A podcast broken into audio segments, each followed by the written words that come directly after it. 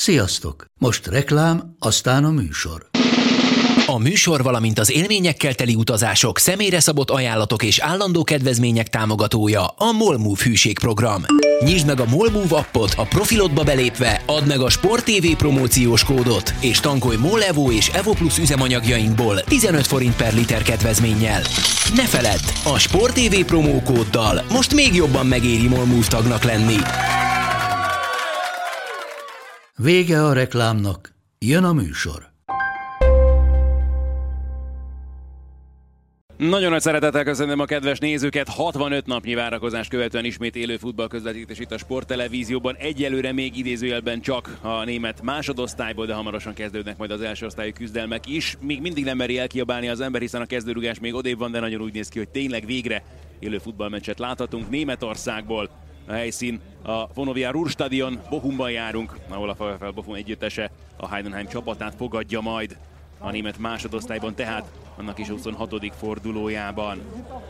Tiszteletek köszöntjük a Sport TV Facebook oldalának követőit, és most már elárulhatom azt, hogy inkább a YouTube csatorna és a podcast formátum hallgatóit is szeretném köszönteni, mert az elmúlt hat, hat adásban nekik elfelejtettünk itt a legelején köszönni, és nagyon nagy örömömre Haraszti Ádám is elfogadta a meghívásunkat a Kérdez tőlünk műsorunkban.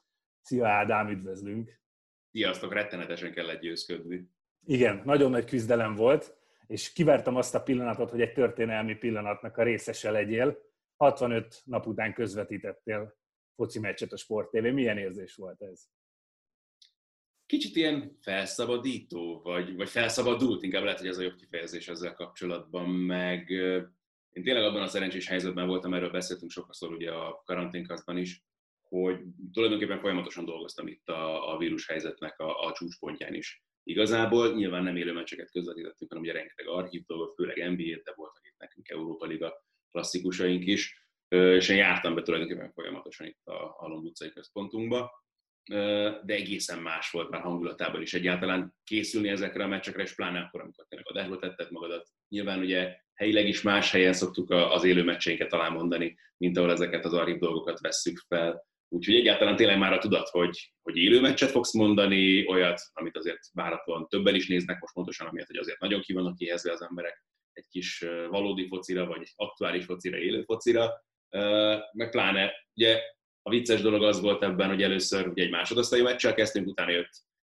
nekem is még egy első osztályú Bundesliga mérkőzés, és azért abban is volt így fokozat meg lépés, de hogy már tényleg a Bundesliga 2 meccset is, is teljesen más érzés volt közvetíteni, és miért csörög nekem bele a telefonom az adásban? Nagyon amatőr vagyok, bocsánat, soha nem csináltam még ilyet. Semmi gond. A, szerintem a nyitány után ez, ez simán belefért, amíg én megtaláltam a helyemet, úgyhogy ez itt tök oké. Okay. Jó van. Volt már valaha ilyen a pályafutásod során egyébként, hogy 65 napig nem közvetítettél fo- élő foci meccset? Azt hittem, olyan nagy adásról becsörgött volna a telefonom, mert olyan is biztos volt. 65 napig ne csak élő foci meccset. Tehát azóta, mióta először elkezdtem, szerintem nem nagyon, mert nyilván azért nyáron is szoktunk ugye felkészülési meccseket adni, meg becsúszik ez az. Tehát ilyen, ilyen hosszú időn keresztül szerintem, szerintem nem.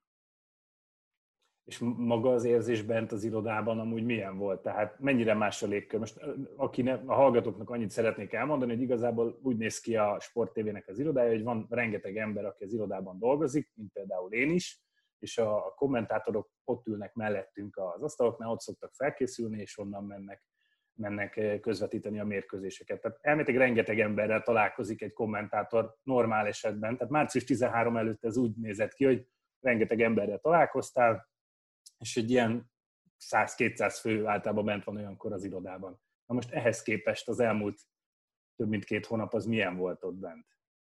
Hát ez nagyjából úgy nézett ki, hogy tulajdonképpen az épületben volt, hogy tényleg bementem, bent volt a két biztonsági, aki bent szokott lenni, esetleg lehet, hogy találkoztam valakivel, aki éppen takarított, de azon kívül volt, hogy csak a vágó volt bent rajtam kívül. És tényleg bementem az épületbe, és semmi. Tehát ilyen abszolút szellemváros, meg nem tudom, ilyen Half-Life játékra emlékeztetett így, ahogy mentél a életben, és éppen csak nem volt előtted így a fegyver. Um, nagyon furcsa, meg nagyon más, meg mondanám azt, hogy a hétvégékre hasonlított még a leginkább, de még akkor is több élet szokott ugye bent lenni, nem főleg akkor, hogyha tényleg ugye forduló van eseményben, tehát akkor is azért legalább bent van néhány szerkesztő még, aki vagy pont a te adásodat csinálják, vagy a következőre készülnek, vagy az előzővel végeztek, vannak bent nyilván akkor a stúdió is szokott lenni, akkor bent van ugye a stúdióasszisztensünk, valaki bent van, Ibolya az öltöztetőnkben, vagy nyilván rendező, a műszak, kameramanok, stb. Ehhez képest meg tényleg tehát semmi. Semmi az ég a világon. Tehát, hogy még hétvégén is több ember szokott lenni bent általában, mint mostanában nagyon dolgoztunk így az elmúlt két hónapban. És ilyen körülmények között nehéz volt mondjuk NBA meccs hangulatba jönni? Hmm, nyilván egyébként is más, pontosan amiatt, amit az előbb említettem itt a Bundesliga újrakezdéssel kapcsolatban is bármilyen arra dolgot közvetíteni, de az meg azért volt jó, és azért nem volt nehéz idézőben egy ráhangolódni, mert önmagában az óriási flash volt, hogy volt olyan egyébként, hogy egy nap három meccset vettünk fel, és akkor volt benne olyan, hogy itt egy 80-as évek, 90-es évek, valami még a 2000-es évek elejéről, és egy nagy ugrálás volt az egész, és olyan, olyan játékosokat láttál, akikre tényleg így gyerekkorodból emlékeztél, hogy hát, tudom, pár fereig beléjük futottál, hogy így teljes meccseket így egészben, tudom, csináltam ugye például a 80-as évekből Celtics Pistons meccset, Isaiah Thomas meg Larry Bird-del, Robert Perissel, Kevin McHale-el, olyan emberekkel, akik esélyünk nem volt igazából. Isaiah Thomas még, még csak-csak, de még de őt se tudtuk látni még ilyen DSFF meccseken sem nagyon szerintem már. Tehát ezek korszakalkotó dolgok igazából. Tehát hogy arra az, ez nem volt nehéz felpörögni még ilyen körülmények között sem. Az az igazság, hogy például nekem Isaac Thomas pont az a játékos, aki, aki kimaradt. Tehát most tök jól mondtad, mert ő volt az, aki, amikor én elkezdtem nézni, pont egy évvel azelőtt szakadt el, azt hiszem az achilles neki, és azért hagyta abba a játékot, de hogy nekünk ő pont kimaradt, de ha már így ez a korszak is Isaac Thomas szóba került, ez egy megkerülhetetlen téma most így kettőnk között. Te mit szóltál a Les Dance-hez? Mert az körülbelül ez a korszak, illetve ennek a korszaknak a, ezt a korszakot következő korszak volt az, amit a Chicago Bulls ledominált a 90-es években. Őszintén én azt nem értem, hogyha akar valaki csinálni egy sorozatot Michael Jordanről, akkor azt miért úgy kell eladni, hogy fú, lesz egy sorozat a utolsó bajnok Chicago Bullsról. És tehát, hogy van neked bármiféle marketingre szükséged, amikor azt mondod, hogy Michael Jordanről csinálok egy sorozatot? Tehát ugye az alapkoncepció, de ez is olyan, tehát ez nyilván csak minket piszkál szerintem, aki egy picit ezzel másként foglalkozunk, hogy nem egyszerű szurkolóként, nem egyszerű nézőként figyeljük ezeket a dolgokat. Nekem ez erőteljesen piszkálja a csőrömet, főleg aztán itt egyéb dolgok miatt is, hogy ki kerül be a sorozatba, ki nem, stb.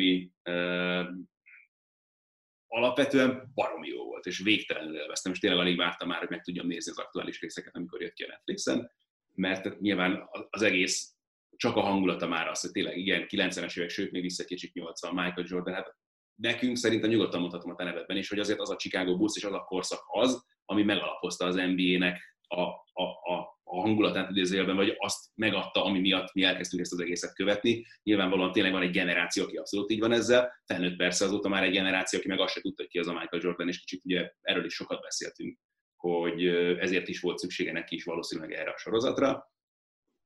Nagyon jó volt tényleg.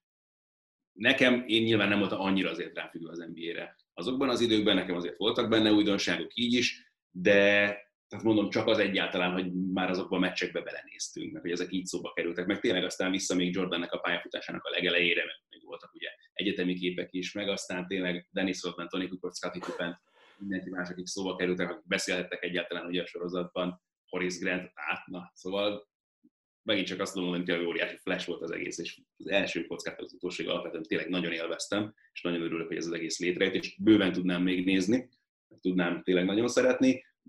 Apró dolgok vannak, amik itt piszkálják az embernek a csőrét, hogy tényleg, ezt érzek benne itt ott kicsinyességet Jordan részéről, és ez az, amit nehezen dolgozok fel egy olyan ember esetében, aki tényleg mindent megért, amit meg lehet ebben a sportágban. Igen, nem nagyon szeretem tökéletes dolgokban részt venni, illetve nem a tökéletes képet mutatni magáról. Viszont most ajánlom mindenkinek, aki ezt a beszélgetést hallgatja vagy látja, hogy keresse meg Ádám YouTube csatornáját, mert ő készített ott egy videót, és Luke Longlit hiányolta nagyon a The Last Dance-ből, és ott elárulod, hogy neked a, a centerek voltak a kedvenceid.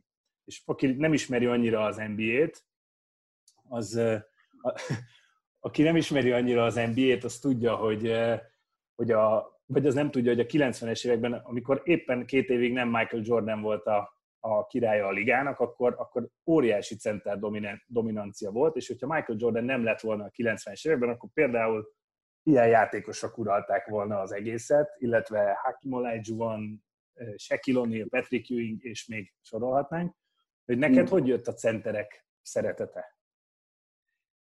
Mm, ezt beszéltem ugye erről a videóban is, hogy valószínűleg nyilván az van benne, hogy én mindig olyan szerettem volna lenni, vagy én azért alapvetően egy nyüzőge gyerek voltam. Más sportágokban is egyébként azt teszem észre, hogy valamiért a, a, magas játékosok, a kedvenceim például a fociban is, én Peter Crouchot is nagyon szerettem, van, van bennem valamiért egy ilyen, nem tudom, vonzalom a magas játékosok vagy magas sportolók iránt, de ez egyértelmű, tehát hogy kosárlabdában valamiért nekem állandóan a, a, a centerek voltak így a nagy kedvencem, David Robinson például, ugye abszolút a kedvencem, így unblock az egész NBA-ből, meg a kosárlabdából, de nagyon sok ilyen játékos vannak, akit én nagyon kedveltem, és például nekem a Utah Jazzből is jobban maradt meg, és nem is Keith egyébként, hanem Greg Ostertag. Ó, oh, az biztos az Eddie, Eddie-ben nyújtott szereplése miatt. Ja, nem kizárt, igen. De mindegy, tehát hogy valamiért ők voltak nekem tényleg mindig a kedvenceim, de nem is, tehát most igazából nekem csak ezért szúrt szemet az, hogy egy olyan játékosról nincsen szó a sorozatban, aki egyébként meg az utolsó három bajnoki cím során folyamatosan kezdő volt. Tehát alig van olyan meccs, amikor ő egészséges volt, hogy ő ne, ne, ne a kezdőtösben kapott volna helyet, és ne ugrott volna a labdáért, érted? Tehát, hogy uh-huh. nekem ez volt, ami tényleg felhúzott viszont ebben az egészben, hogy oké, okay, hogy te nem kedvelted, mármint Michael Jordan nem kedvelte őt, meg van egy ilyen érzésem is, hogy kicsit úgy van a csapattársai, hogy ők ilyen szükséges rosszak voltak az ő pályafutásában, hogy ott kellett még négy másik ember, mert egyébként nem lett volna bajnoki cím, de hogy tehát nyilvánvaló, hogy Luke Longley nem volt egy különösebben tehetséges játékos, valószínűleg olyan nagyon munkamániás sem, mint Michael Jordan, ez is elég egyértelmű azért, de hogy ilyen szinten egyetlen mondat volt róla az egész filmben, amikor elmondta a Steve együtt, hogy azok a játékosok, akik ugye a második triplázás idején érkeztek a csapathoz, hogy csak beleültek a tutiba, és játszották az agyokat, hogy ha itt vagyunk a Chicago Bulls-ban, de közben semmit nem tettek hozzá a sikerekhez. És ennyi. Néhány vágóképpen szerepel még, és basszus, érted? Tehát Bennington egyfolytában beszél, érted, aki a cseréje Pont ezt akartam mondani. Pont ezt akartam mondani. Nem, nem tudom hová tenni a dolgot. Tehát um, nyilván nem tudsz mindenkit, meg ezt el is mondta aztán ugye a rendezője is a sorozatnak, vagy mert ugye ez volt a hivatalos indoklás, hogy nem volt pénz arra, hogy elmenjenek Ausztráliába. De nem, könyör... nem, úgy tűnt, hogy olcsó kis költségvetésű produkció volt. A, másik, tehát, nyilván ezt most hagyjuk is, de Jerry Krause se volt érthető okokból mostanában leforgatott interjú, de mégis meg tudták oldani, hogy szerepeljen a filmben, hogyha nagyon akarták. Michael Jordan Luke Longley csak meggyalázni sem akarta ezek szerint. Egyébként az az érdekes ebben az egészben, mondjuk Dickie Simpkins, Jason Caffey, tehát egy csomó játékos, aki egyébként ott volt a tűz közelében, ő, ő így nem szerepelt benne, de ami, ami nagyon fura, hogy például volt a Jordan-tól az a mondat benne, hogy, hogy a Pippen nem kezdte el vele a szezont, és hogy ott hagyta őt egyedül. Vagy, vagy ott, hagyott, ott, hagy, ott hagyott Dennis-szel ketten, és, és ez mondjuk a könyvekben is ez van, hogy, hogy tényleg Michael Jordannél a csapat az egy picit máshogy működött, mint, mint ahogy egyébként egy, egy, egy másik játékosnál ez így van. Úgyhogy ez, ez mondjuk így egy bizonyos szinten magyarázat lehet erre, hogy, hogy miért, miért voltak benne kevesen, de például engem meglepett, hogy Scott Barrell mennyi, mennyi, mennyi szerepet kapott ebben az egészben, úgy, hogy én nekem ő, ő tényleg egy ilyen mellék ember volt, egy ilyen kisegítő ember volt ebben a csapatban, és ehhez képest szinte csak ő. Jó storyline volt a sorozatban, tehát ez is kellett hozzá, meg ezzel próbálta bemutatni, hogy jaj, hát ez a Jordan egyébként milyen vicces csávó, meg mit tudom, hogy jól, hogy motiválja a csapattársait tarara, tehát nyilván ennek volt egy ilyen szerepe is ebben a sorozatban. Nem törekedtek itt azért nyilván tökéletességre, hogy nem is lehetett, nem tudsz olyat csinálni ilyen szempontból, ami mindenkinek megfelel, hogyha meg megint arról beszélünk, hogy mi volt ennek a sorozatnak az alapvető célja. Nyilvánvalóan nem elsősorban a mi generációkat célozták meg ezzel, hanem azokat, akik ugye nem látták játszani Jordan-t, és nem tudják hová tenni ezt az egészet. Nekik meg aztán pont tök mindegy, hogy most mi volt a helyzetük Lonival, vagy mi nem. Csak megint tehát mondom, az alapfelvetés, hogy ha ez a sorozat tényleg erről a Chicago Bullsról szól, akkor Luke Longley-nak basszus Oké, okay, nem, nem, nem volt főszereplő, meg nem volt a highlight reel illő megmozdulásai nagyon, de hogy tehát beszélni azért csak volna. Én megértelek, de ha viszont nagybetűs csapatról beszélünk a 90-es évek óta, az a San Antonio Spurs, és nem annyira titkolod, hogy te kedveled ezt a csapatot. A Spurs az Robinson miatt jött, vagy a Robinson jött a Spurs miatt egyébként? Nem, nem, abszolút Robinson miatt. Tehát ugye, arra emlékszem igazából, hogy gyerekkoromban, hogy a 90-es évek közepe, amikor minket is megütött. Főleg inkább egyébként nyilván Barcelona után az amerikai kosárlabda, mert amikor már itt szivárogtak be a magyar televíziós csatornákra, és ugye egyáltalán képek, meg felvételek így az NBA-ből, meg elkezdtük sejteni, hogy ez mi, meg ugye elkezdtünk mi is ismerkedni magával a sporttal, meg tudtunk dobálni kint az iskolának az udvarán, és akkor nyilvánvalóan nálunk is mindenki idézőjelben választott magának csapatot, de hát nyilván az emberek 90%-a Bulls Drucker volt. És emlékszem, volt egy osztálytársam, akinek a, a testvére volt San Antonio Drucker, meg neki volt David Robinson a kedvence, és valahogy ez így, így beugrott, meg így nem tudom, amennyit találkoztam én vele, meg, meg olvastam róla, amit tudtam egyáltalán megtudni róla, hát mikor volt még akkor internet, meg ilyenek. Az alapján nekem is baromi szimpatikus volt, és aztán jó, hát, jó, hát meg a régi Spurs logo, az meg a másik fel, ami nagyon tetszett. Várjál, azt is meg tudom mutatni, akkor az vagy, na ezzel most nem készültem, az nincs most itt nálam. Ó, nagyon menő. Volt ilyen sapkám, volt ilyen sapkám, sejtésem sincs, hogy mi lett Nekem vele. is, nekem is volt. Lett. Na mindegy. És lényeg, hogy hát akkor ne, ne, nem, tehát boozdrucker nyilván nem akartam lenni, meg nem akartam ugyanazt csinálni, mint a többiek, hogy kellett valami, valami más, vagy valami extra, és akkor a San Antonio az egy abszolút adta magát, mert egyébként meg a többieknek fogalmuk nem nagyon volt. Tehát most gondolkozom, hogy nyilván Utah, Chicago, Lakers, Celtics, talán ezek még így megvoltak így a többségnek, de hát nyilván, mit tudom én, Warriors drukkerre abból az időből nem nagyon emlékszem. Pedig tök hogy beszélgettünk róla az előbb egyébként, hogy az a Warriors, az, az nekem például nagyon szintű volt a 90-es években, én nagyon kedveltem őket. De nem akarom kisajátítani NBA-re ezt a beszélgetést, bár nagyon szívesen beszélgetnék erről nagyon sokat veled, de uh, szoktam hallgatni a karanténkasztot, és egyébként ajánlom minden hallgatóknak, illetve nézőnknek, hogy hallgassa a Sport TV karanténkaszt podcastjét, és nekem azt tűnt fel veled kapcsolatban, amit én sejtettem korábban, de most már nyilvánvalóvá vált, hogy te nagyon sok sportágban vagy, vagy nagyon jó szinten, és nagyon sok sportággal foglalkozol. Ezek közül tudnál sorrendet felállítani, hogy most csak ha azt nézzük, sportévén közvetítesz NBA-t, focit, kézilabdát, autó- és motorsportot néha, és azt hiszem egyszer triatlont is közvetítettél talán, de hogy, tehát, hogy ilyen nagyon, nagyon sok sporttal foglalkozol, de hogy tudsz-e ezek között egy ilyen rang, rangsort felállítani? Furcsa ez olyan szempontból, és például az NBA azért nagyon érdekes példa ebből a szempontból, hogy én nagyon sokáig, tehát ilyen szinten pláne nem követtem, mint most az NBA-t, úgyhogy uh, tényleg dolgozom, meg közvetítem, foglalkozok vele. Uh, nagyon sok sportág érdekel, inkább így fogalmaznék, de ilyen, a, a, nyilván a, a munkám is erőteljesen meghatározta korábbiakban is az, hogy mi az, amit én maximális vagy, amit sokkal többet követek. Én például én annak idén a telesportban kezdtem el dolgozni, akkor nekem például a jégkorong volt az, amivel a legtöbbet foglalkoztam, Uh, ahhoz kellett idézőjelben ember, ott jártam rengeteget meccsekre, tudósításokat készíteni, interjúkat forgatni, stb.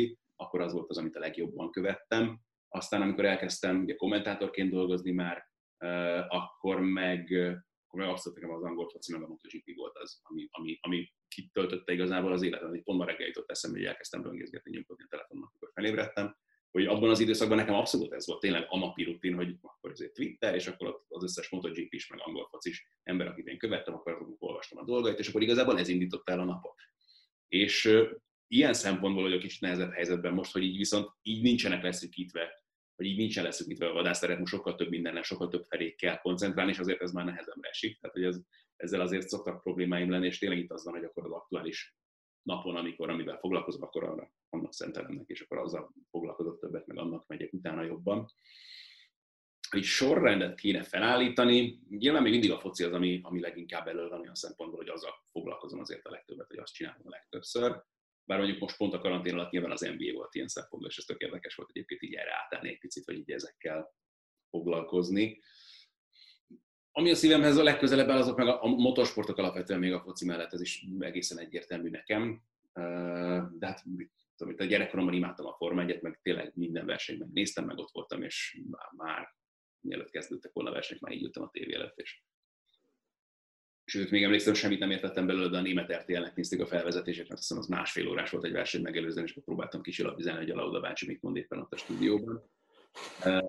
Ehhez képest egyébként meg a Forma 1 is nagyon elengedtem, főleg az utóbbi években, tehát sokkal, ehhez képest sokkal kevesebbet foglalkozom vele nyilvánvalóan. Volt egy idő, ugye, amikor a MotoGP volt abszolút, amivel a legtöbbet, meg nem volt kérdés, hogy nézem, mert ott voltam, még a szabad edzéseket is közvetítettük, úgyhogy ott meg minden, mindent követtem, de ez is érdekes volt, régi lakásunkból hoztam el pár cuccot, most nem is olyan régen, és ott stútban állnak még például a Motorcycle News című újságok, lesz majd erről is szó, hiszem itt a későbbiekben, hogy mennyiből lehetett más régebben készülni még az internet előtti időkben egy kommentátornak. ilyen, dolg, tehát ilyen mélységében viszont most per pillanat tényleg nem nagyon követek, talán, talán a Bundesliga az, ami ezen a szinten van jelen pillanatban, és aztán minden más egy picit lejjebb valahogy ehhez képest. A, szintén a karanténkaszhoz kapcsolódik a következő kérdésem, hogy az egyik téma, ami engem nagyon felbújtott, és utána Szaniszló Csabival és Galuskával is beszéltem róla, ez a, a legjobb, minden idők legjobb sportolója téma, és én ott nagyon kardoskodtam, hogy Michael Jordan szerintem az, és akkor még be sem mutatták egyébként a Les Dance, tehát elméletileg azt merem mondani, hogy... A téma szerintem, hogy jön majd ez a sorozat, és akkor na, szerinted a legjobb sportolója. És én azt mondtam, hogy Michael Jordan, és én ak- akkor, és ezért örülök, hogy most mondtad az autó és motorsportot, én azt mondtam maga a Luskának, hogy egyébként még két sportoló jut eszembe, akit lehet, hogy így mernék mondani, és ők, ők automotorsportban érintettek, és ő Sebastian Löb és Mihály Schumacher. Hogy például te kettejük közül kit tartasz? De, de rally, te rallival is foglalkoztál. Abszolút, abszolút. Minden vegyem az autót is. Nekem az volt a kedvencem gyerekkoromban egyébként abszolút a rally, tehát hogy a, a, ami, a, ami a legjobban megérintett meg, amit a, az is érdekes dolog volt, hogy mennyire lehetett követni egyáltalán Magyarországon, vagy sem, hogy a 90-es évek vége, 2000-es évek eleje. Abszolút, tehát ugye Eurosporton voltak már akkor napi összefoglalók is, csak nekünk nem volt Eurosportunk, és akkor az VHS kazettákon ilyen napokkal később kaptam meg, meg tudtam megnézni az összefoglalókat, azok így nettek meg nálunk annak idején. Lőbbel kapcsolatban annyi problémám van, hogy ő egy olyan időszakban érte el az összes világbajnoki címét, és uralta a világbajnokságot, amikor nem nagyon volt ellenfele. Pont egy olyan időszakban érkezett meg a Rally VB-re, amikor a gyártók is, ugye gazdasági válság kivonult egy csomó gyártót, tehát a szezonja javarészét úgy csinálta végig, hogy volt körülbelül Ford és Citroen, és nagyjából ennyi, mint gyári csapat. Így van. Egy darabig. És ehhez képest meg, amikor én beleszerettem a rallyba, ez tényleg a 90-es évek közepe vége, akkor azért volt Mitsubishi, Toyota, Subaru, Ford abszolút folyamatos gyári jelenléttel, akkor még hol mások még csatlakoztak hozzájuk, hol nem. De ezeknek gyakorlatilag mind a két pilótájuk olyan versenyző volt, aki azt mondta, hogy világbajnok lehet, és akár meg is érdemelni. Tehát Carlos Sainz, Colin McRae, Didier Oriol, Juha Kankunen, Tommy McKinnon, és akkor még hozzájuk csatlakoztak tényleg később ugye a többiek fiatalok. Tehát olyan versenyzőkről beszélünk, akik Oriol kivételével, Oriol meg McRae egyszeres világbajnokok voltak, tehát Cancun négyszer, McKinnon is négyszer nyert, és olyan időszakban, jó, McKinnon volt az első, hogy egymás után ennyi világbajnoki címet be tud gyűjteni, de hogy ez egyébként korábban elképzelhetetlen volt. Tehát már az, hogy valaki megvédte a világbajnoki címét, óriási dolog volt, ehhez képest akkor tegyük oda, hogy Sebastian Löw meg majdnem egy teljes évtizedet uralt a Rally VB-n. Tehát mind a mellett, hogy ő meg ráadásul tényleg jégen, aszfalt specialistaként érkezett, aztán abból lett tényleg mindenféle talajtípuson tudott versenyt nyerni, de akkor lett volna igazán érdekes, meg akkor tudtuk volna meg, hogy ő mire képes, hogyha tényleg tíz évvel korábban itt ide a Talán az Instagramodon láthattam én egy videót a közelmúltban, amikor te nagyon fiatal gyermekként meglátogatott Faragó hátat egy közvetítő kocsiban? Kint volt Instagramon, és igen, meg azt hiszem Facebook oldalamra is kitettem azt a videót. Ez egy nagyon érdekes sztori, mert nem sokkal azelőtt volt ez, hogy én elkezdtem ugye a Komlósiba járni. Tehát még, amikor éppen befejeztük a középiskolát, ez 2003, nem is tudom már, hogy volt a játék, de lényeg, hogy magyar televízió gól összefoglalóban volt valami, nem tudom, valami kérdés kellett talán megválaszolni, és akkor így nyertünk egy barátommal két jegyet az Újpest Fradi meccsre, amire úgy mehettünk ki, hogy ott akkor ott ilyen VIP szektorból néztük, és, és előtte körbe vittek, akkor megmutatták, hogy ugye, ugye a teljes tévés táv hogy dolgozik, és akkor bent voltunk ilyen közvetítőkocsiban is, és akkor utána felvittek minket ott a Ricsihez is, hogy milyen az ő kis fülkéje, honnan közvetít, hogy csinálja ezeket a dolgokat. Ez nagyon vicces volt látni, nyilván magamat is, majdnem 20 évvel ezelőtt most már, meg tehát egyáltalán az, hogy ezek az emlékek így beugrottak, meg így tényleg meg is feledkeztem már szerintem erről, hogy egyáltalán volt. Én így akkor, akkor láttam először aztán tévéstúdiót, mert bent voltunk akkor magának az összefoglalónak is, uh-huh. felvételének, hát aztán ott dolgoztam 5 éven keresztül ott a szabadságtéren. Úgyhogy, meg hát vicces volt látni azokat az embereket ott, hogy ja, hát tényleg bele, és egyébként utána hányszor találkoztam, például Sas Csaba rendező is ott volt, ő mutatta meg nekünk a közvetítőkocsit, aki aztán később rengetegszer találkoztam. Ricsivel meg az is vicces, ott egy pár hónapot dolgoztunk együtt az MTV-ben, ő utána ment át ugye a sport, vagy jött át ugye a sport aztán most meg ugye jó, lassan két éve most már itt is kollégák vagyunk.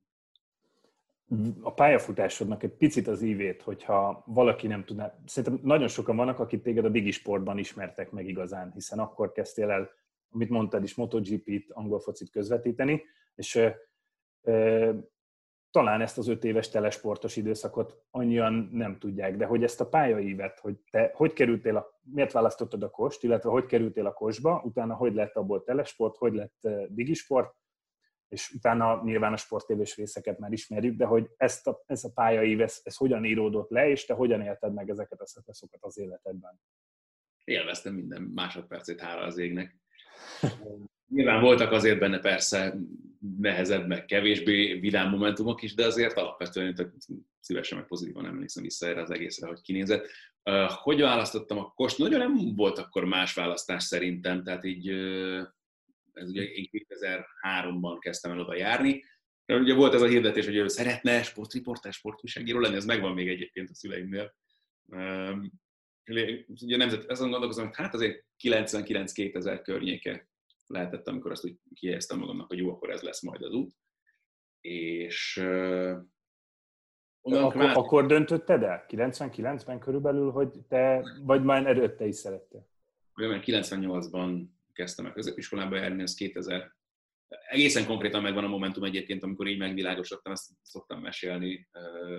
2000-ben, amikor én harmadikos voltam középiskolában, akkor kaptunk egy új angoltanárt, akivel nagyon jóban is lettem, meg ilyen fél év környékén egyszer odahívott magához egy a tanárába, és mondta neki, hogy hát, vagy mondta nekem, hogy ő látja rajtam, hogy ez a, ez a én számítástechnikai szakközépbe jártam, programozást tanultam, és mondta, hogy látja rajtam, hogy hát ez annyira nem, nem biztos, hogy az én világom, és hogy az ő testvére próbálkozott hasonlóval, neki annyira nem vált be, de hogy szerinte én abszolút alkalmas le- lehetnék erre, mert hogy a pofám nagy, csináltam már az iskolában.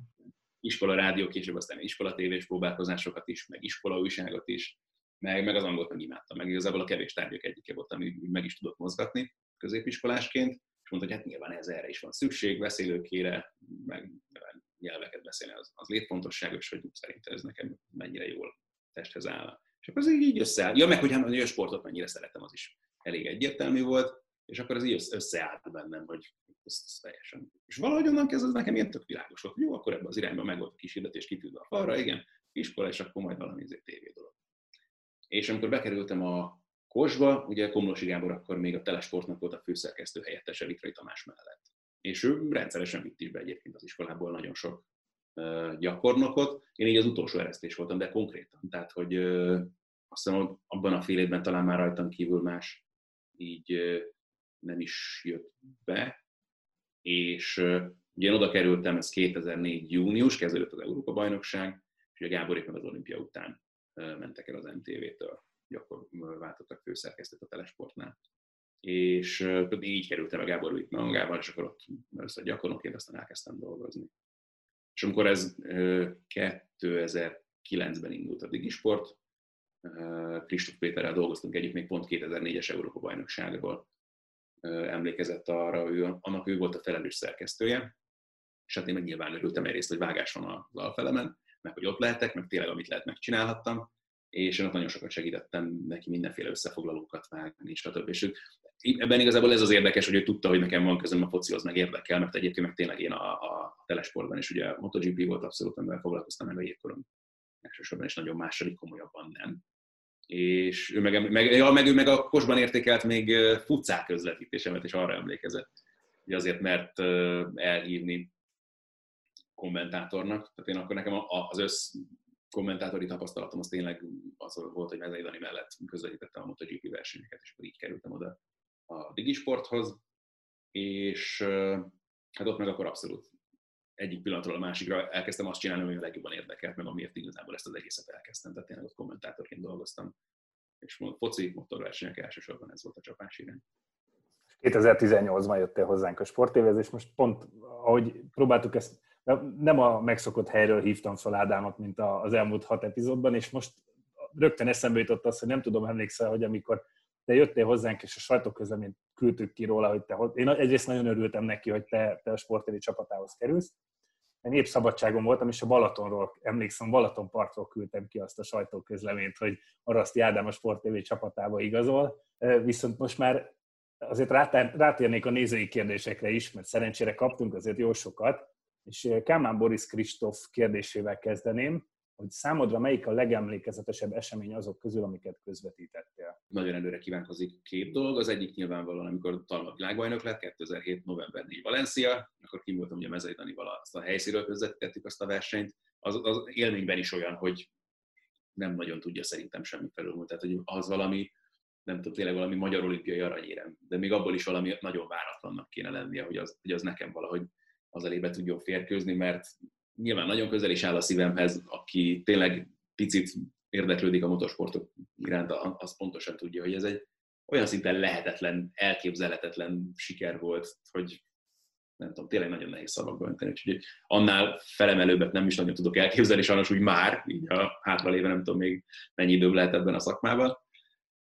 időszakra. Ami meg még ezen kívül, ami nagyon bevésődött, az meg amikor a Manchester City bajnok lett. És tették mindezt ugye egy Queen's Park Rangers elleni mérkőzésen az utolsó fordulóban, hogy a hosszabbításban kellett két gólt rúgniunk. Ugye ember előnyben játszottak, ugye a Manchester United elmentek az utolsó fordulóban, és még vezetett a QPR, amikor a 90. percben léptek, és azt kellett megfordítaniuk azt a meccset, és azt csinálták meg, és ott valami olyan üvöltést produkáltam, amihez hasonlót szerintem se előtte, se utána, pedig azért ki tudom ereszteni a hangomat, hogyha hozzá, úgyhogy az ilyen szempontból meg az még a legemlékezetesebb. Hmm, most mondtad, hogy nagyon kevés vagy kevés olyan dolog tudna történni, ami a Talma világbajnoki címénél nagyobb lenne, de ha most mondanod, mondani kellene, tudnál álmot mondani? Ami neked konkrétan egy álom most? Hogy mondjam, tehát ez is olyan dolog volt, amiről józan észre az ember nem álmodhatott szerintem, amíg Talma nem kezdett el egyáltalán versenyezni, és utána is még nehéz volt egyáltalán elképzelni, hogy ez megvalósulhat. Úgyhogy ilyen színnek kell lennie, tehát ez nem is tudom, tényleg mondjuk a, a magyar jégkoron vállalatot valami nagyon nagyot domborít az átcsoportos világbajnokságon, vagy kijut az olimpiára, és ott valami ilyesmit csinál, vagy tényleg a a labdarúgóink valami nagyon nagyot mennek mondjuk, nem tudom, Európa bajnokságon, világbajnokságon, ilyesmi, vagy nem is tudom tényleg. Tehát, hogy, mert tehát azt még, hogy mit tudom, hogy a kézilabdázók, akár a csajok, akár a fiúk olimpiát nyernek, az valahogy el tudod képzelni. De amíg a, amíg a Talma nem jelent meg, addig meg nem fordulhatott bárkinek a fejében, hogy magyar versenyző, oké, persze ott voltak Grapálék, meg szegény Szabó Kettő János, aki nemrég hunyt el, akik tudtak egyáltalán dobogórálni, meg versenyt nyerni a világbajnokságon, Grand Prix versenyen, de hogy utána semmi évtizedeken keresztül. És akkor egyszer csak megjött ez a gyerek, aki meg ott találta magát egyszer csak egy, és az se ott találta magát egyszer csak egy nyári csapatban, hanem felfűzötte oda magát, meg oda dolgok. Tényleg annyi melót tett vele, meg megmutatta a tehetségét. Szóval nem tudom, nehéz, nehéz párhuzamot van, mint a magyar versenyző a Forma 1-ben. Utána ott tudna nyerni ilyesmi, ezt tudnám, ehhez tudnám hasonlítani körülbelül. Jött egy csomó vagy-vagy kérdés, és nagyjából ezzel a témával kapcsolatos, úgyhogy gyorsan felteszem ezeket. Mayer Bernadett kérdezte tőled, hogyha valamilyen csoda folytán Ádám választhatna, hogy az Arzenál legyen angol bajnok, vagy Valentino Rossi MotoGP világbajnok, melyiket választaná? Alapvetően nyilván az, hogy az Arzenál legyen angol bajnok, hogy ebben benne van az, hogy én Arzenál drukker vagyok, meg hogy ők a... Ez még téma lesz majd mindjárt, úgyhogy erről mindenképpen beszélünk. De, de az is óriási flash lenne, ha Valentino Rossinak még sikerülne itt most már 40 felett világbajnokságot nyerni, amire sajnos nagyon komoly esélyt azért nem látok, szép történet lenne, de azért nyilván a preferenciáim azért ebbe az irányba erősebbek. És Kaposi Dávid is tudja, hogy Arzenál szurkoló vagy szerintem. Dávid egyébként Chelsea szurkoló, ezt elég jól tudom, de hogy ő azt kérdezi tőled, hogy hogyan emlékszel vissza a londoni olimpiára, ez az első kérdése, és mit közvetíteni szívesebben a helyszínről, átcsoportos hoki VB-ről magyar válogatott meccset, vagy Arzenál, ő már a BL döntőt írja, nem az angol baj. Meg itt ennél a vagy, vagy nem, meg megint nincsen kérdés olyan szempontból, hogy nyilván a, a magyar válogatottat bármilyen világbajnokságon egyébként, vagy bármilyen eseményen. Tehát szép dolog persze nyilván a fociban oké, okay, hogy gyerekkorom óta az Arzenál a kedvencem, de azért nyilvánvalóan erősebbek így ilyen irányba a magyar válogatott, már bármilyen sportágban, de a hoki meg különösen, tehát nagyon közel áll a szívemhez említettem ugye, hogy nyilván nem véletlen kezdtem el azzal foglalkozni annak idején a magyar televízióban sem, meg az a csapat is, ahogyan annak a története alakult, azért abban is van hasonló, nem véletlen emlegetjük ugye szakmai csodaként azt, amikor ők először átcsoportos világbajnokságra fel tudtak jutni. Szóval az is ezért áll nagyon közel a szívemhez, mert azt meg viszonylag közelről láthattam, ahogyan ez a csapat eljutott idáig. Meg az is gyerekkoromban is abszolút megvan az a C csoportos világbajnokság, még a BS-ben Superlevivel a kapuban 17-18 évesen, amikor ugye feljutottak a B csoportba, aztán azért ott volt visszapottyanás, de aztán ugye ez a Komet divízió egy lett belőle, akkor folyamatosan ott voltak, ez nekem nagyon közel áll az egész időszak is a szívemhez, a csapat abszolút, meg azok a játékosok, nagyon sok mindenkivel készítettem interjúkat aztán a későbbiekben, hosszabbakat, rövidebbeket, és az nagyon jó társaság volt, nagyon-nagyon szerettem őket. És nyilván szereti az ember az utódokat is, szerencsére ők már más dolgokban nőttek fel, más körülmények között, de azt abszolút ennek a csapatnak köszönhetik. Úgyhogy azért abszolút a, a, a hoki lenne ebből a szempontból a, a, ami előtt élvezne mindenképpen. A 2012-es olimpiát meg ugye Dávid is azért kérdezi, mert ott ugye együtt dolgoztunk itt, meg az egy nagyon érdekes dolog volt olyan szempontból, én akkor ugye már a Digisportnál dolgoztam, úgyhogy nem közvetíteni voltam kint, én Pekingben voltam a kommentátorként is, boxot közvetítettem, meg kerékpárversenyeket, de hogy itt más volt a feladat, itt főleg az olimpia első felében egy kamerával a vállamon egyedül rohangáztam, és próbáltam becserkészni a magyar sportolókat az olimpiai faluban, vagy egy-két más helyszínen interjúkat készíteni ott a saját hírműsorok számára. És aztán meg a második héten meg Vajda Laci barátom segített akivel érdekes, hogy most is együtt dolgozunk sokszor, ugye a közvetítéseknek a rendezője általában ő akkor annak a stábnak volt kint a tagja Londonban, amelyik a, nem tudom mennyire tudják ezt a kedves nézők, hallgatók, ugye az olimpián most már azt hiszem Atlanta óta folyamatosan magyar stát közvetíti a vívást, de. És lényeg, hogy hát Laca is már Pekingben is kint volt, már Aténban is kint volt szerintem ennek a stábnak a tagjaként, és ők az első héten dolgoztak, vagy az első másfél héten körülbelül, és utána az olimpia második felében ő megjött nekem segíteni, akkor cipelte a kamerát, meg használta is, ő értett is hozzá, egy kvázi átvette az operatőri feladatokat, és akkor együtt csináltuk végig annak kezdve az olimpiát, és nagyon jó volt. Tehát az meg egy, ott, ott emlékszem, hogy ott a két hét alatt valami 6 kilót fogytam, azt hiszem. Hát volt az három is majdnem, ott minden együtt. Uh. Hát az rohangál, ott reggel, reggeltől estig tényleg ezé mászkálás volt. Tehát eleve ugye London egyik feléből a másikba átmenni. Reggel az összes cucca, busz, egy gyalog, mit tudom én, tehát ott az már eleve egy megerőltető dolog volt, akkor ott rohangászni a helyszínek között, akkor gyorsan ott ugye nekünk megvárni az anyagot, küldeni haza. Szép kihívás volt, de hihetetlenül élveztem azt is. Meg ott az egy, az egy, az egy nagy flow volt az egész, az első másodperctől az utolsóig. Tehát eleve az, hogy kint vagy ennyi időt egyetlen városban Magyarországon kívül szerintem soha nem töltöttem, még ott tényleg vagy nem három hét masszívan kint Londonban. És akkor ott úgy éltünk, mint egy London igazából, mert érted, metroztunk minden nap, meg buszoztunk bent a városban, meg mentünk ott az olimpiai helyszínek között, meg hát, rengeteg élmény, nagyon jó volt, tehát azt, azt, azt nagyon élveztem.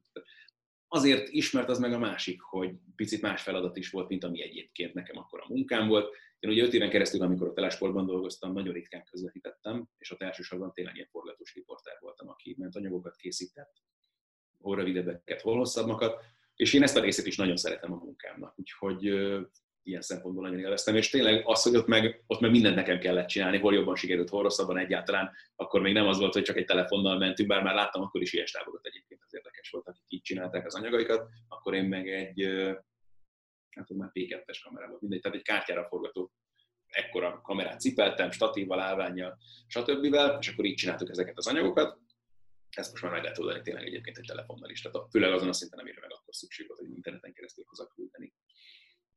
Szóval az érdekes volt, és nagyon élveztem. Tehát magát azt, hogy én is forgattam le, én is vágtam meg, aztán küldtem haza, ez ilyen, ilyen, ilyen one show volt, addig, amíg Laca el kezdett segíteni.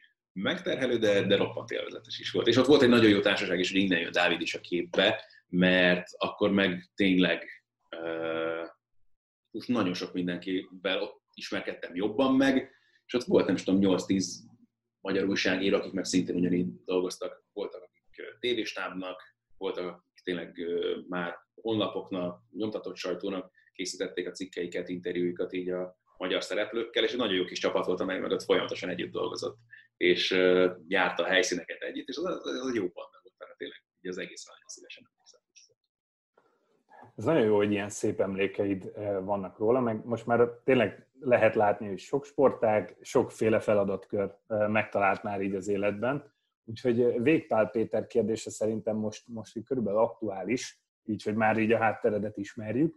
Melyik mérkőzés közvetítése jelentette a legnagyobb kihívás számára? És itt nem is feltétlenül akkor azt mondanám, hogy mérkőzést mondj, és mert ő is azt írja magyarázatként a kérdéshez, hogy a kihívást itt lehet úgy is értelmezni, hogy valami olyan sportág mérkőzését kellett közvetítenie, ahol nagyon nem mozgott otthonosan, vagy úgy is lehet érteni, hogy esetleg egy csúcsmeccs kommentálása miatt, a ránehezedő nyomás miatt volt nagy a kihívás?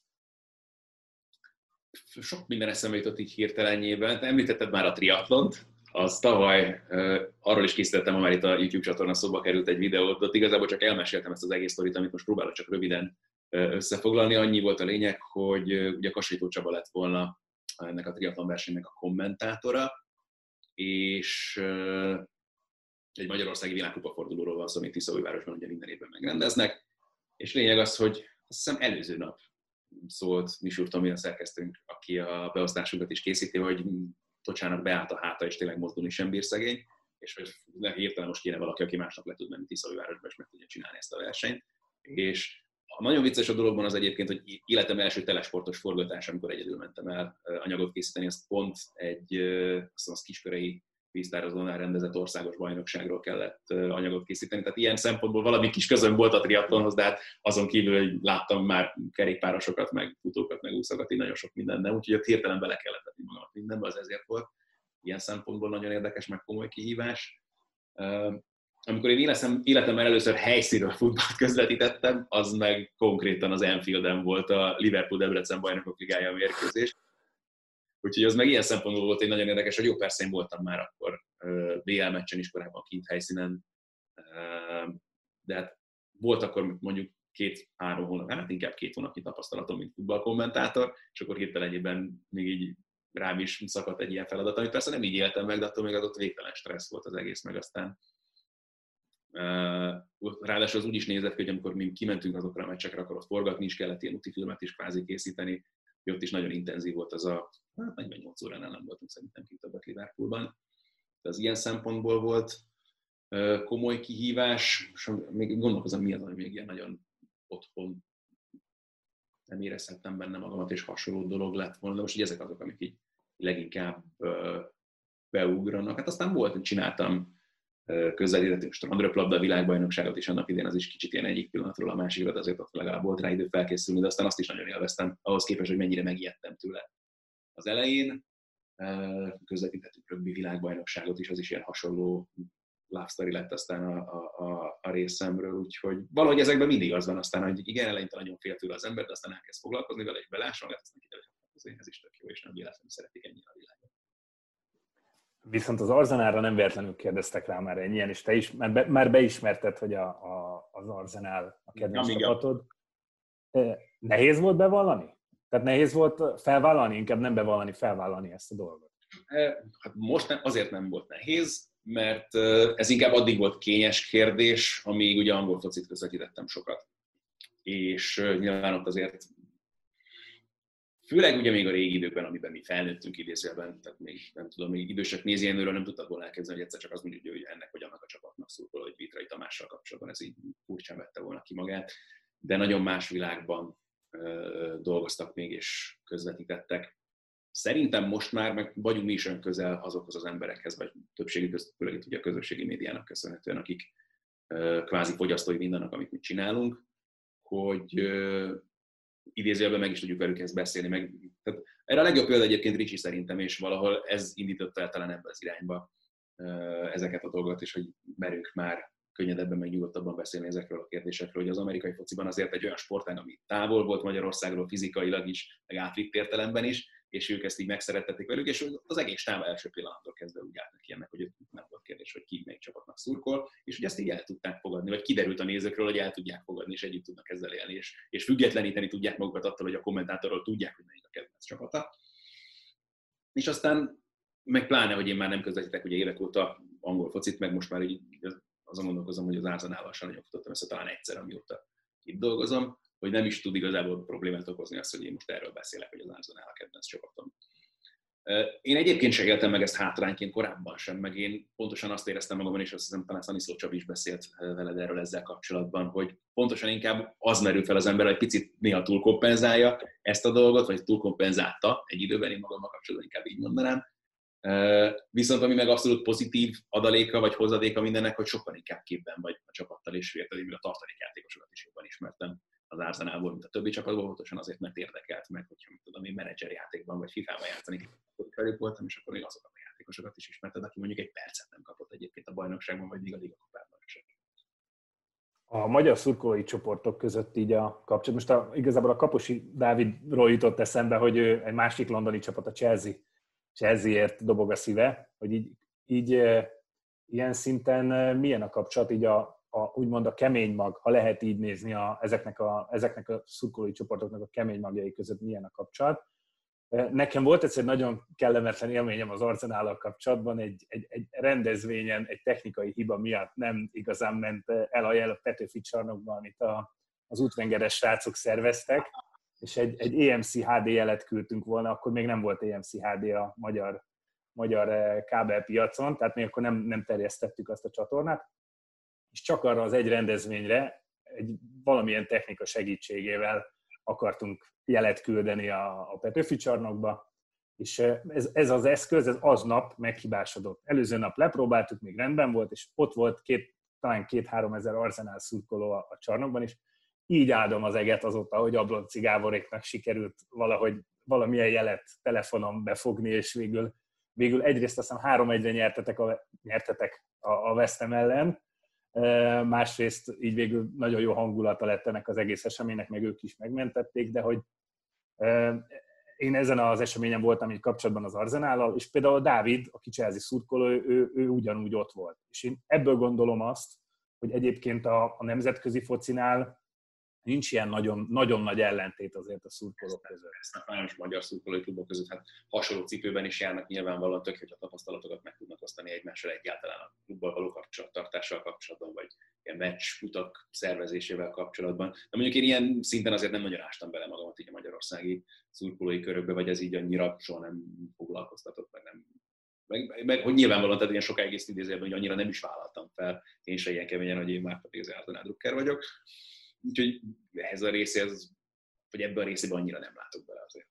De például az az érdekes, hogy szerintem Ricsi ma, ma sem mondaná meg, hogy melyik. Ha, ha lenne kedvenc futballcsapata, nem mondaná meg, hogy melyik ne, külföldi csapat a kedvence. Mert szerintem ő, ő, ilyen szempontból még a klasszikus iskola, amit mondta, ők nézi Jenővel nagyon sokat dolgozott együtt, és az NFL-nél meg, mert már meghúzta ezt a határt, de külföldi focinál szerintem nem tenni. Én nem tudom egyébként arra a pillanatra, hiszen nem emlékszem, hogy ez az NFL-nél hogy derült ki. Bár azt mondom, hogy lehet, hogy korábban is beszélt erről, hogy ő, ő, ő Kansas meccset látott talán először, és hogy lehet, hogy így tudták már akkor, amikor ezzel elkezdett foglalkozni. De simán kinézem valóságból, hogy ők voltak, akik lebuktatták valami adásban.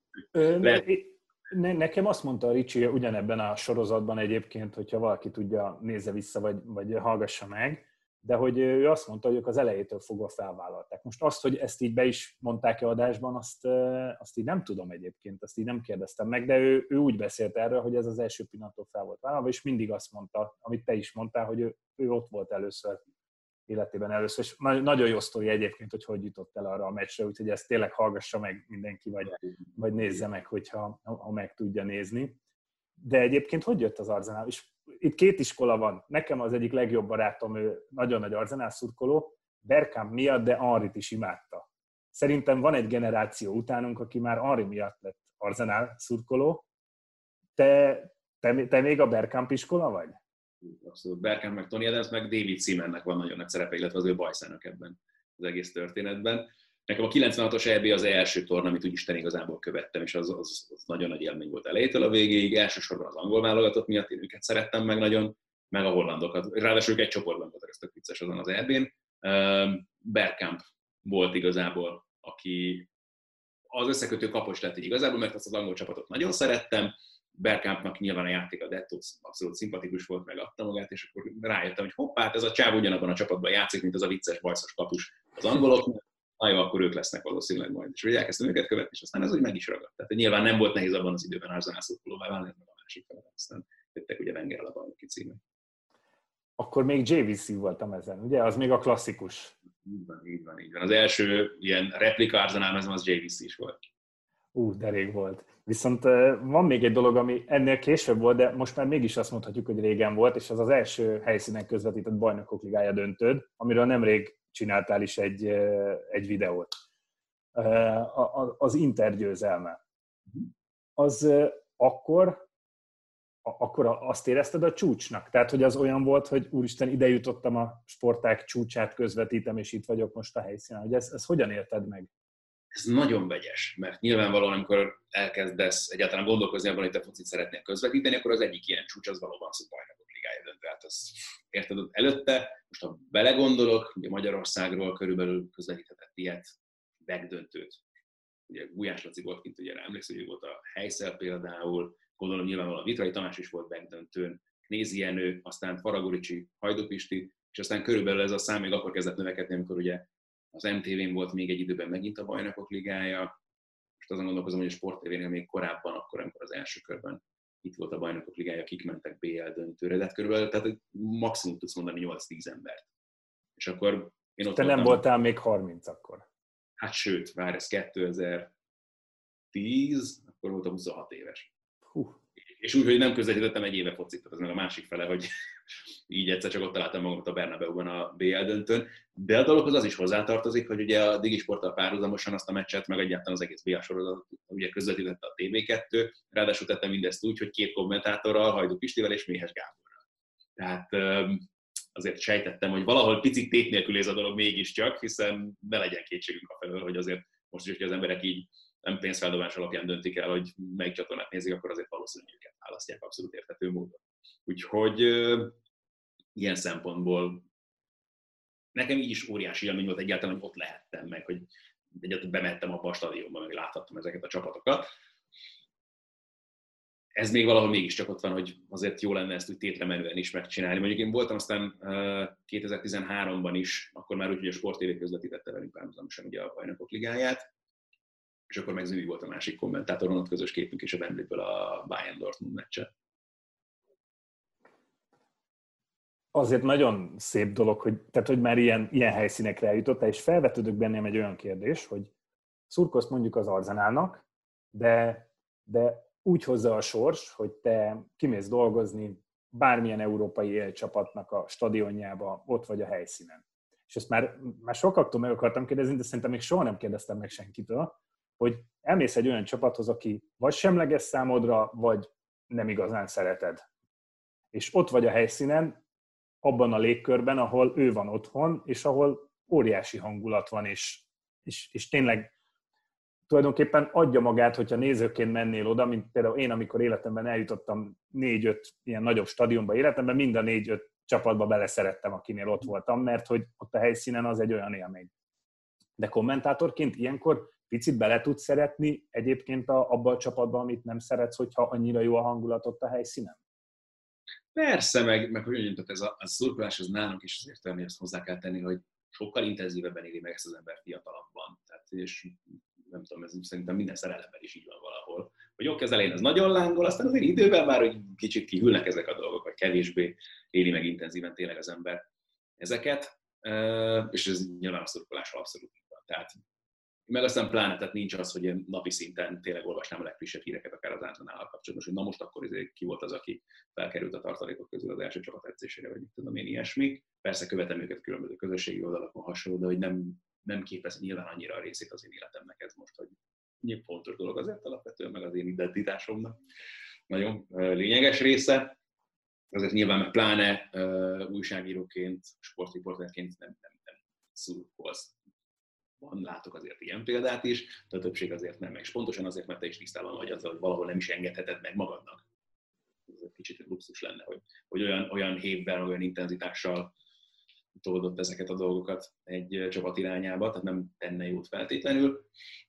Én helyszínekbe szerettem egy kicsit így bele például. Én a San Siro-ban voltam először így külföldön foci meccsen, még akkor nem sportriporterként, csak egyszerű szurkolóként, és jó, egyébként is ez egy szenzációs stadion szerintem, meg, meg egy ikonikus helyszín nyilván az ott tényleg azt, azt látni először, amikor ott megérkeztünk busszal, meg akkor bemenni ott a stadionba, megtapasztalni egyáltalán a stadion körüli hangulatot, hogy milyen volt ott meccset megelőzően. Ez egy Milán Róma meccs volt még 2004-5 környékén. És uh, egyáltalán tényleg az a millió volt egy picit elveszni ott a tényleg egy ilyen nagy piacot vagy bazárt kell elképzelni a stadion mellett, amit ott felállítanak egy ilyen meccset megelőzően, és ott azt a hangulatot beszippantani, és akkor, amikor megjönnek a szurkolók, és bemész a stadionba, és akkor egy ilyen meccset ott még egyébként le is játszanak, Szóval az, az nagyon jó volt, úgyhogy azt, azt a stadion nagyon szeretem, és pont most egy-két hete lehetett hallani egy hírt azzal kapcsolatban, hogy most már úgy tűnik, hogy hivatalos, hogy le fogják dózerolni, és új stadiont építenek a helyére, és nekem bérzik a szívem ezért. FIFA 99 nyitóképe. Abszolút. Teljesen, teljesen oda voltam érte, és soha nem jutottam el oda egyébként, de rájöttem, hogy rosszul tettem fel a kérdést. Igazából úgy akartam feltenni, hogy a megítélés, mondjuk egy nem szeretett csapatnak a megítélése változhat-e a helyszíni élmény alapján? Hogyha, hogyha, még ha dolgozni is mész ki, és igazából lehet, hogy így lett volna jó a, a, a kérdést feltenni egyébként. Nincs ilyen igazából szerintem, hogy, tehát, vagy hogy mondjam, tehát vannak csapatok, amiket kevésbé szeret az ember, vagy, vagy hagyományosan nyilván, mit tudom, például egy Tottenham adná magát, hogy rettenetesen utálja őket, de közben még nincsen ilyen igazából. Tehát mm. sőt, Harry például kifejezetten kell vele. Um, na, ezt most a Blóci Gábor meghallja, mi lesz ebből.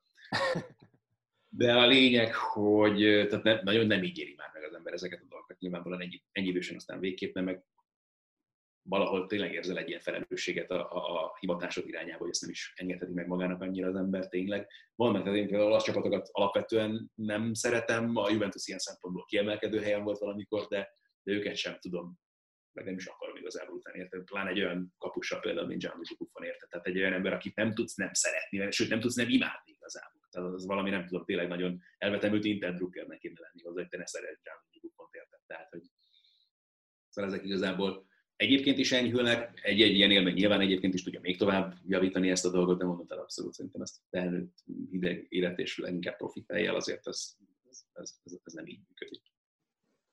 Jó, viszont most már beszéltünk annyit a fociról, hogy rátérhetünk a teljes terjedelemre, mert nagyon sokan kérdeznek a, kérdeztek a podcasttel kapcsolatban. Most a közelmúltban én olvastam a Twitteren egy hírt a teljes terjedelemből, és mielőtt kérdeznék, akkor ha, ha ezt így elmondanád, hogy hogy, hogy mi a helyzet most a podcasttel, azt megköszönöm, és utána visszatérünk a, a kérdésekre is.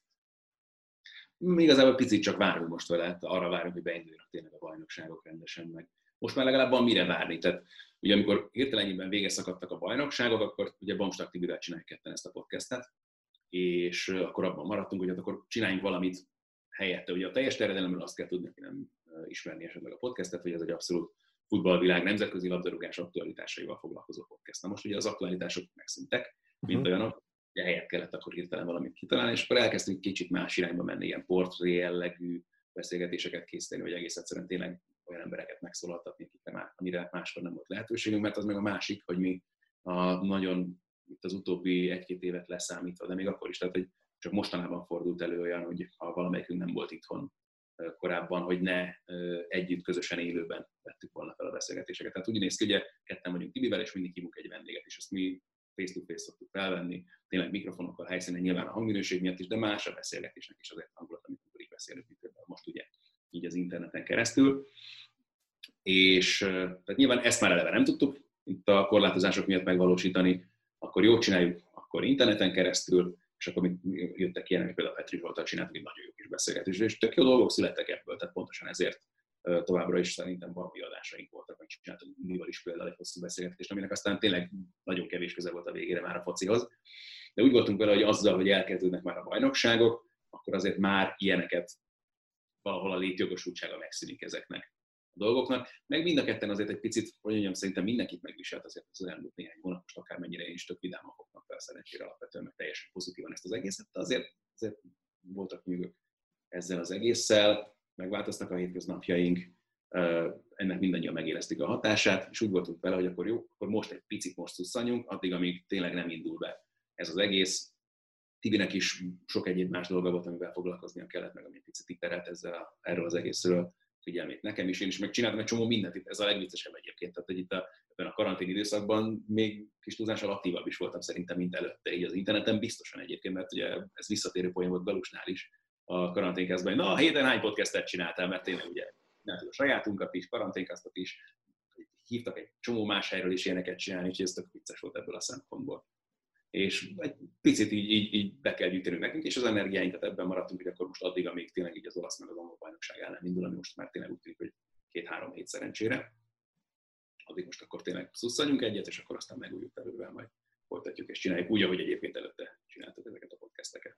Tehát van és lesz is teljes terjedelem, viszont Pecsők László a kezdetekről érdeklődik, hogy hogy jött az ötlet, ti találtátok ki, Tibivel, vagy, vagy a Digi Sportnál találta ki valaki, hogy podcastet kell készíteni, és egyébként, tehát amikor ti elkezdtétek, akkor a podcast még Magyarországon nagyon gyerekcipőben járt, ha lehet így fogalmazni, és finoman fogalmaztam. Abszolút, és ezen gondolkozom, szerintem magyar nyelvű sporttal foglalkozó podcast az elég volt szerintem csak előttünk. És én nagyon, tehát nem, nem emlékszem hirtelennyében és nagyon próbálom megerőltetni így a, a fejemet, hogy mi volt még egyáltalán, ami, ami hasonló tematikájú lett volna, vagy pláne rendszeres, az meg a másik, hogy ez nem nagyon meg. Meg egy podcast, mint hogy tehát egyáltalán létrehozni, meg megcsinálni, és elképesztő nyüggel járt eleinte, meg hogy a, a módszert kitaposni, hogy akkor ezek hogy fognak kinézni, meg hogy töltjük fel őket hasonlók.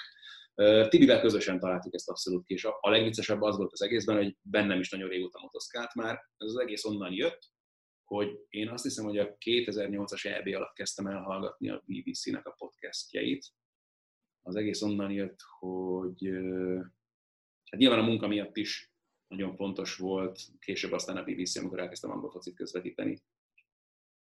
És ők ugye kitelepültek a helyszínre, és akkor ott napi jelleggel csináltak podcasteket, és ott az a vicces igazából, hogy nem is podcastet csináltak alapvetően, hanem elkezdték feltenni a napi rádióműsoraikat podcast formájában, aztán volt, hogy ezt kiegészítették még extra tartalmakkal, ahhoz képest, ami egyébként ott a BBC Radio 5 live adásba került, és akkor én ezeket kezdtem el hallgatni, azt, azt biztosul élveztem, és aztán ez nekem így a, a felkészülésemben kezdett el nagyon fontos szerepet vállalni, főleg az angol foci kapcsán, hogy akkor én hallgattam ezeket a futballdégi adásokat, ami tényleg az volt csak alapvetően, hogy a, a, a rádióban lement dolgokat, meg a közvetítések végén aztán elhangzó elemzéseket, hasonlókat tették fel, hogy én ezt nagyon élveztem. Aztán ők is elkezdtek konkrétan ilyen adásokat csinálni, meg a másik ilyen meghatározó, az a Guardian féle futball weekly volt, ami meg abszolút már akkor meg angol újságírók, akik nemzetközi focival foglalkoznak.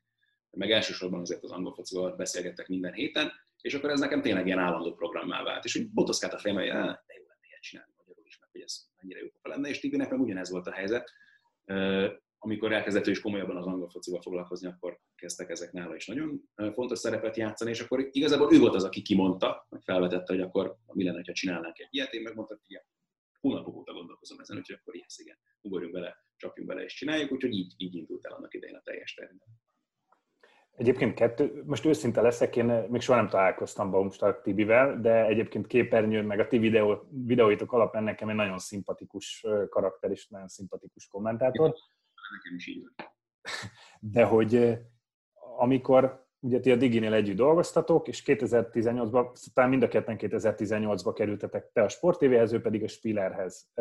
Ez megnehezítette ezt a dolgot, vagy a viszonyatok változott valamit ezzel, hogy ti különböző helyre kerültetek dolgozni, vagy nehezebb volt innentől ezt csinálni? Nehezebb volt-e? Nehezebb, mindenképpen nehezebb volt, mert ugye amíg együtt dolgoztunk, ez tök egyszerű volt. Hétfőnként ugye nálunk is így van, a különböző összefoglalókat csináljuk, akkor bent vagyunk, fizikailag nem volt nehéz összeegyeztetni azt, hogy egy időben legyünk az épületben, és akkor még valakit kerítettünk. Legtöbbször egyébként a stábból, aki beült hozzánk harmadiknak beszélgetni, és akkor ez baromi egyszerű volt összeszervezni. Ezzel már a külön helyszínen, ugye először, amikor elkerültünk a Digital, akkor Stancsik Toma segített nekünk nagyon sokat, és az ő stúdiójába költöztünk be kvázi, akkor oda kezdtük el leszervezni a beszélgetéseket. Akkor már az is egy picit már nehezítette a dolgot, hogy akkor egyáltalán mi ketten oda tudjunk, lenni egy, oda tudjunk érni egy időben, és akkor még valakit, aki harmadiknak be tud szállni, szóval ez már egy picit nehezítette a dolgot, de amit mi észrevettünk saját magunkon, az nagyon érdekes volt itt nagyjából egy olyan, hát négy-öt hónappal azután, hogy ezt így elkezdtük csinálni, hogy az a része hiányzott nagyon, hogy pontosan azzal, hogy nem egy helyen dolgozunk, egyébként se találkoztunk a podcasteken kívül, meg ott is az volt, hogy valamelyikünk biztos, hogy mindig rohant tovább valahová, vagy éppen rohant valahonnan oda, vagy mind a kettő, és így nagyon keveset kontaktáltunk, nagyon keveset beszélgettünk eleve egymással is, meg pláne azokról a dolgokról, amik esetleg mondjuk zavartak minket az adásban, vagy másként szerettünk volna csinálni, és ezek így bent maradtak, és aztán egy csomó ilyen dolog felgyűlölött, és aztán egyszer így összeültünk ezeket így, így kibeszélni magunkból, és akkor azért ezt mi is realizáltuk, hogy ki kell erre találni valamit azért, hogy gyakrabban beszéljünk egyáltalán, ne csak akkor, amikor így a, a podcastek miatt összeülünk, és hogy többet egyeztessünk ezzel kapcsolatban, és nem csak az, hogy tényleg mi legyen az adásban, egyáltalán nem beszélgettünk úgy, ahogyan régebben, hogy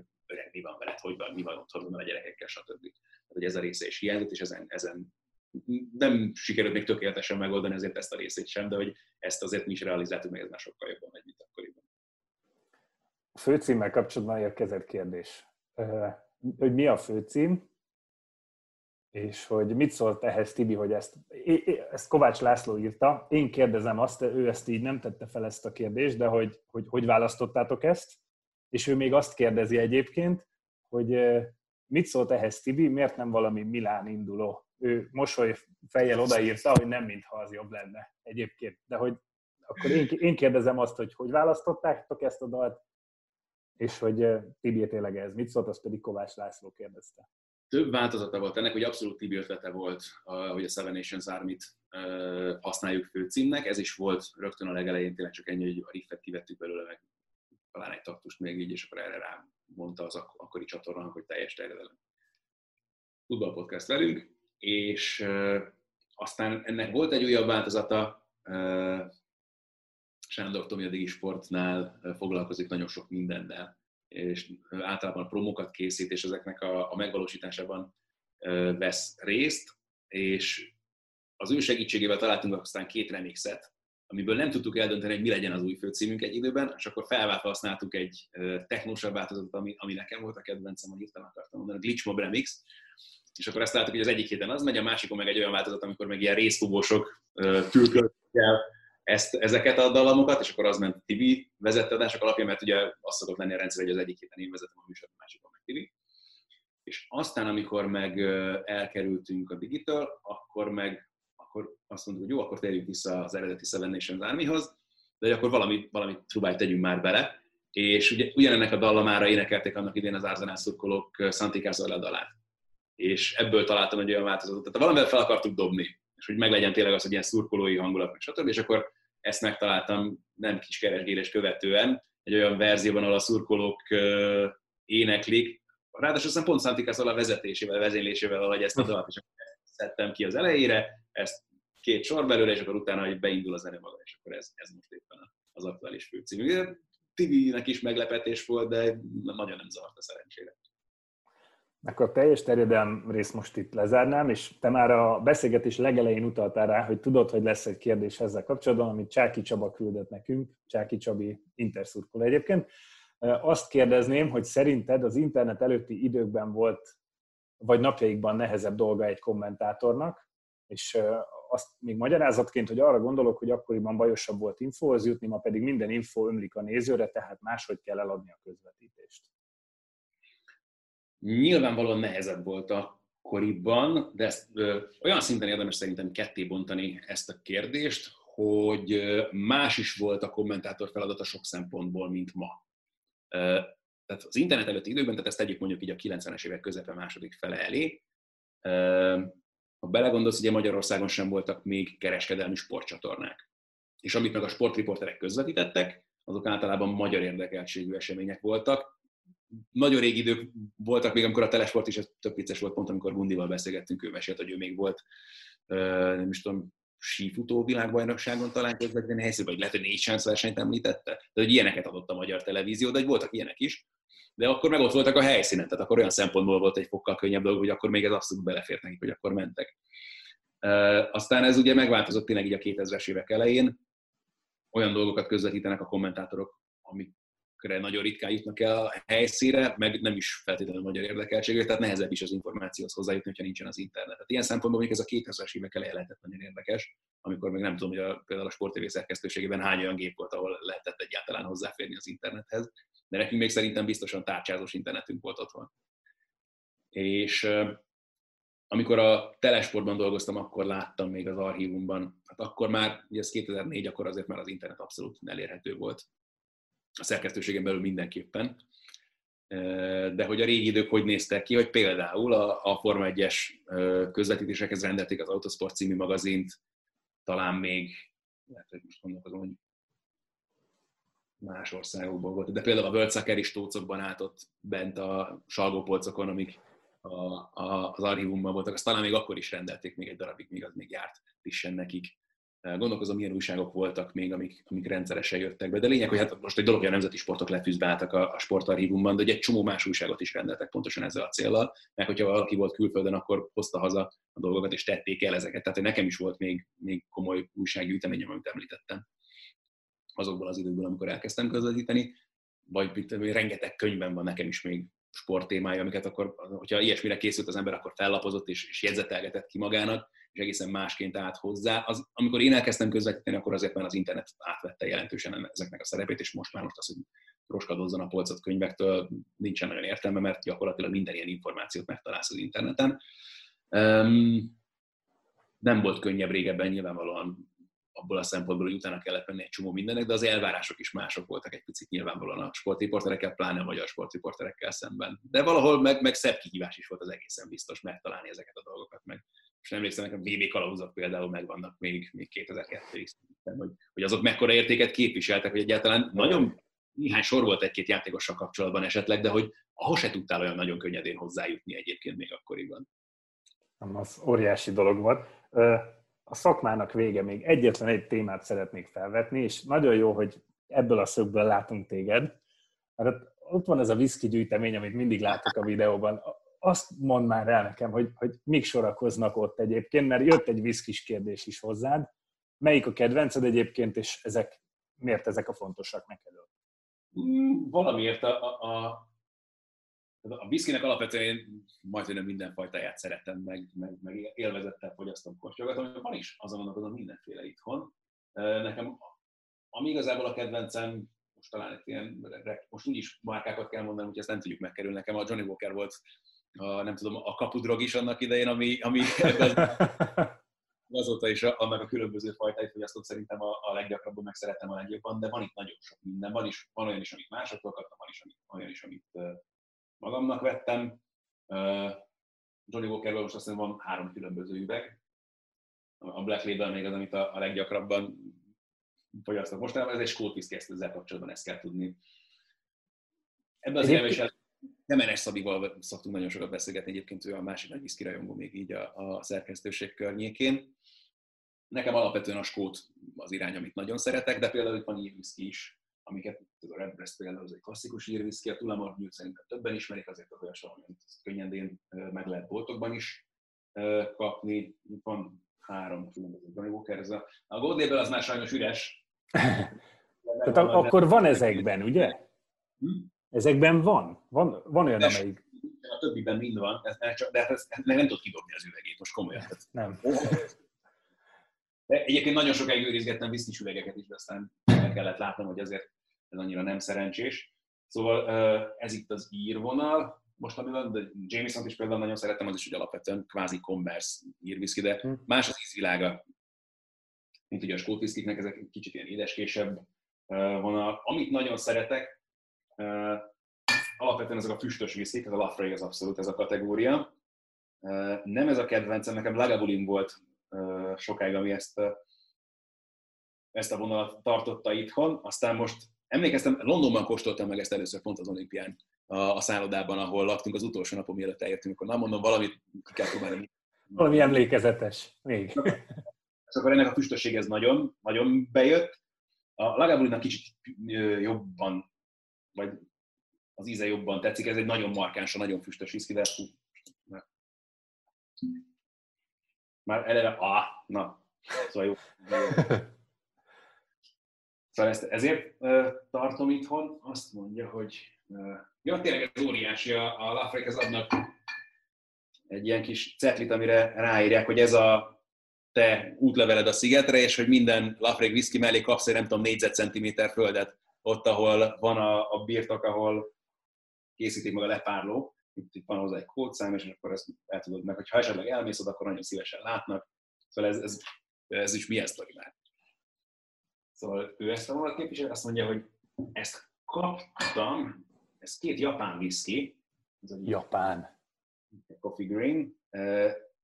Ennek egy kicsit ilyen, hirtelen akartam mondani, ilyen karamellesebb íze van.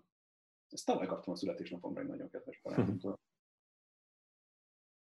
Úgyhogy ez inkább az ír viszkikre jobban hasonlít, pedig alapvetően egyébként a japánok is a skótvonalat követik. Ez meg egy Akashi nevű japán viszki, amit meg abszolút magamnak vettem csak próbaképpen.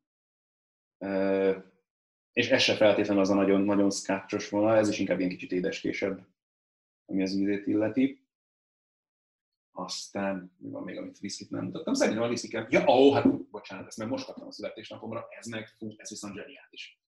Ez viszont egy nagyon komoly kincs, mert ez egy 1975-ös palackozású skót whisky. Úristen. Hát fú, zseni. Tehát tényleg. Nagyon nagy alkalom kell majd, hogy az, az ki legyen mondva, nem? A dologhoz hozzátartozik, hogy ezt a viszkit igazából egy barátom kapta. Egy ismerőségtől, viszont ő abszolút nem viszkis, ő meg tudta, hogy én ezt mekkora becsben fogom tartani. vele, hogy akkor, amikor vége lesz már ennek az egész karantén őrületnek, akkor mindenképpen felnyitjuk és megkóstoljuk. Ugye ez megtörtént, és utána megkaptam a kvázi, mert most volt a születésnapom, és akkor így ez a ilyen ajándék. Hát fú, ez meg egy nagyon, tehát ez egy, ez egy tipikus whisky, de, de nem az a nagyon uh, füstös ízű, de hát fú, na, ez, ez nagyon jó cucc, azt kell, mondjam. Van itt egyébként még, ez van, biztos, ami biztos, ilyen nehezebb időkre azért vodka Jó, az nem látszik annyira. Ügy, ügyesen van elhelyezve ott a... Ami a, ami a nagy kedvenc. És hát nyilván nem arról van szó, hogy én akkor most azért reggel felkelek, és már remegő kézzel ide az ezt nem tudom, ezt tavaly vettem valamikor.